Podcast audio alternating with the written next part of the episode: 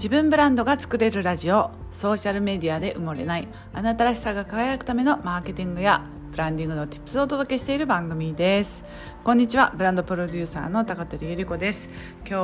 は、えー、月曜日？火曜日？火曜日ですね。火曜日の、えー、夕方6時です。そろそろね今日のお仕事を終えたいと思ったんですけど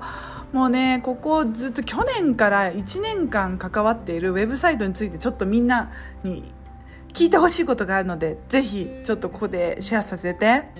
ください。1年ですよ。ウェブサイトは、まあ、やろうと思えばもっと早くできる。まあ確かにこれは企業さんの案件なので、えー、会社のウェブサイトってなるとやっぱりそれなりのボリュームもあってそれなりの予算もあって、えー、いろいろかかってくるのでそういう意味では個人の個人事業主さんのウェブサイトとは違って今回はあのきちっとねあの作らなければいけないウェブサイトだいたい3ヶ月から6ヶ月ぐらいおそらくかかるんじゃないかなと思います。私も前職で会社員の時にやってた時はそれこそね電通とか博報堂とか大きい会社を使って やっていたのでお金もすごい高かったし時間もかかるし人もね関わる人数がすごく多かったのでそういう意味では6ヶ月ぐらい見てたのかな。でももっとね早くできるもんなんですよ。なぜもっと早くできないのか。それはですねなかなか決められない人がいるんですね。ちょっと半分口になってしまいますがこの1年間なぜ1年間かけて作っているのにまだ完成してないかというと決められないからなんですね。でもこれってウェブサイトに限らず全てに言えることだと思うんですけれども決めないと悩んでしまって架空のことで悩んでしまう時間にほぼ費やしてしまうんですよね。なので何も生まれないっていうのが悲しい現実なんですよ。まあもちろん人間だからみんな悩むじゃないですか。A がいいかな B がいいかな。A の場合はこういう状態でこうこうこうあるんだけどネガティブなポイントがこれだけある。で B の場合はいいことはこれだけあるんだけど悪いことがこういうふうにあるっていうねそれぞれ A 案 B 案のいいとこ悪いこと出してくと思うんですけどそれでもね決められない場合どうするかっていうと A と B 両方やってみるっていうのが正解なんですよ。でウェブサイトだったらなおさらそんななんか立ち上げたところであのテレビコマーシャルみたいにみんなに触れるものではないですしあの全員の目に映るわけでもないので完璧なものをリリースする必要ないと思ってるんですよね。確かに大きい会社で注目度が高い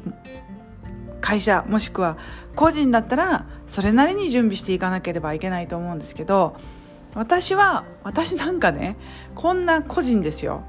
こんな誰も知らないあのスイス在住の主婦のあの勝手に作ったサイトがこっそり出ててもきっと誰も気が付かないと思うんでおそらく A 案を出してしまいます。で A 案で出してみて反応が悪かったら B 案に変えてみる。そして比較をしてみて、えー、反応のいい方を選ぶ。もしくは反応が良かった理由を考えて分析をして次の C 案を作ってみるっていうのが正解かなというふうに思います。やっぱりね本当ね悩んでる時間がもったいないんですよ。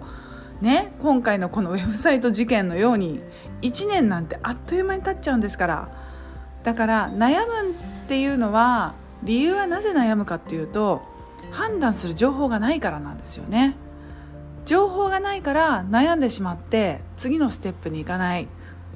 それのね繰り返しなんですよね。頭の中でぐるぐるぐるぐる同じ問題があのずっと回ってるだけで時間だけが過ぎているという悲しい現実。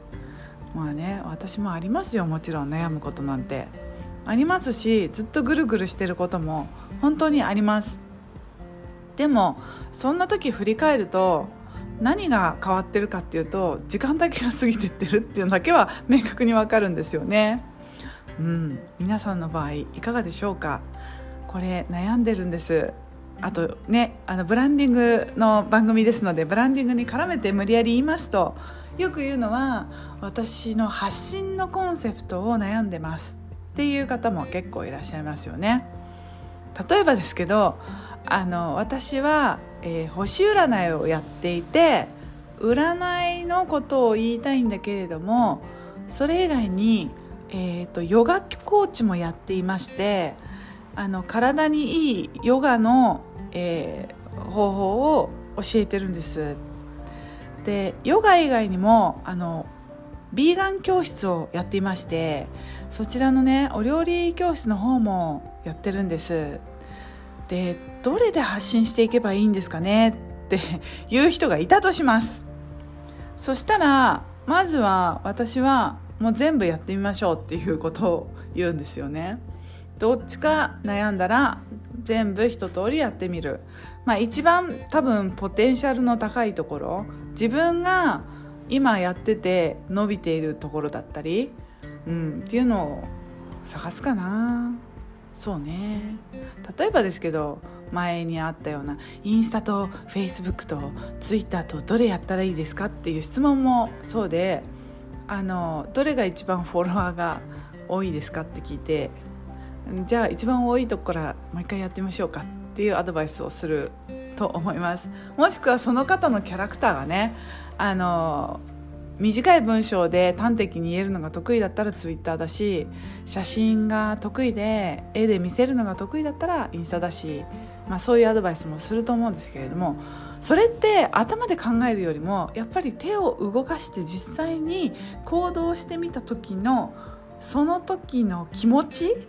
が楽しいって思うのかやっぱりつらって思うのかによっても続けられるかどうかの判断って気持ちやその時のウキウキ度合いみたいなものも絶対あると思うんでそれって私が第三者がねアドバイスしてもわからないことなんですよ。だからそのウキウキするのかやっぱりしんどくなっちゃうのかっていうその気持ちの持ちようも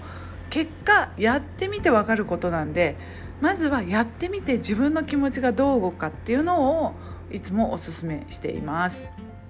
はい。まあ、ちょっとね話がウェブサイト事件からあのご自身に、えー、自身が悩んだ時にどうするかっていう方法にちょっと話をシフトしましたけれどもそのウェブサイト事件に戻りますととにかく早く決めてやろうっていうのが私の意見です。うん、誰も見てないんだから結局ねウェブサイトなんかローンチしたってと何をそんななんかね多分悩んじゃってる理由が写真のセレクションにめちゃくちゃ時間かかってるんですよね。そうインスタでもねあの私が写真をセレクトしてる風景とかをあのストーリーズでお流ししたことがあると思うんですけれども覚えてる方はね覚えてるかもしれないんですがあれはそのうちの一環でした。で、えー、そうね企画始まってから1年が経とうとしています。皆さんは時間を無駄にしていませんか？悩んだらちょっとでも一歩でも行動してみてください。その時の自分の感情を見つめるってすごく大事だなって今回ウェブサイト事件で思ったのでちょっと音声に残してみました。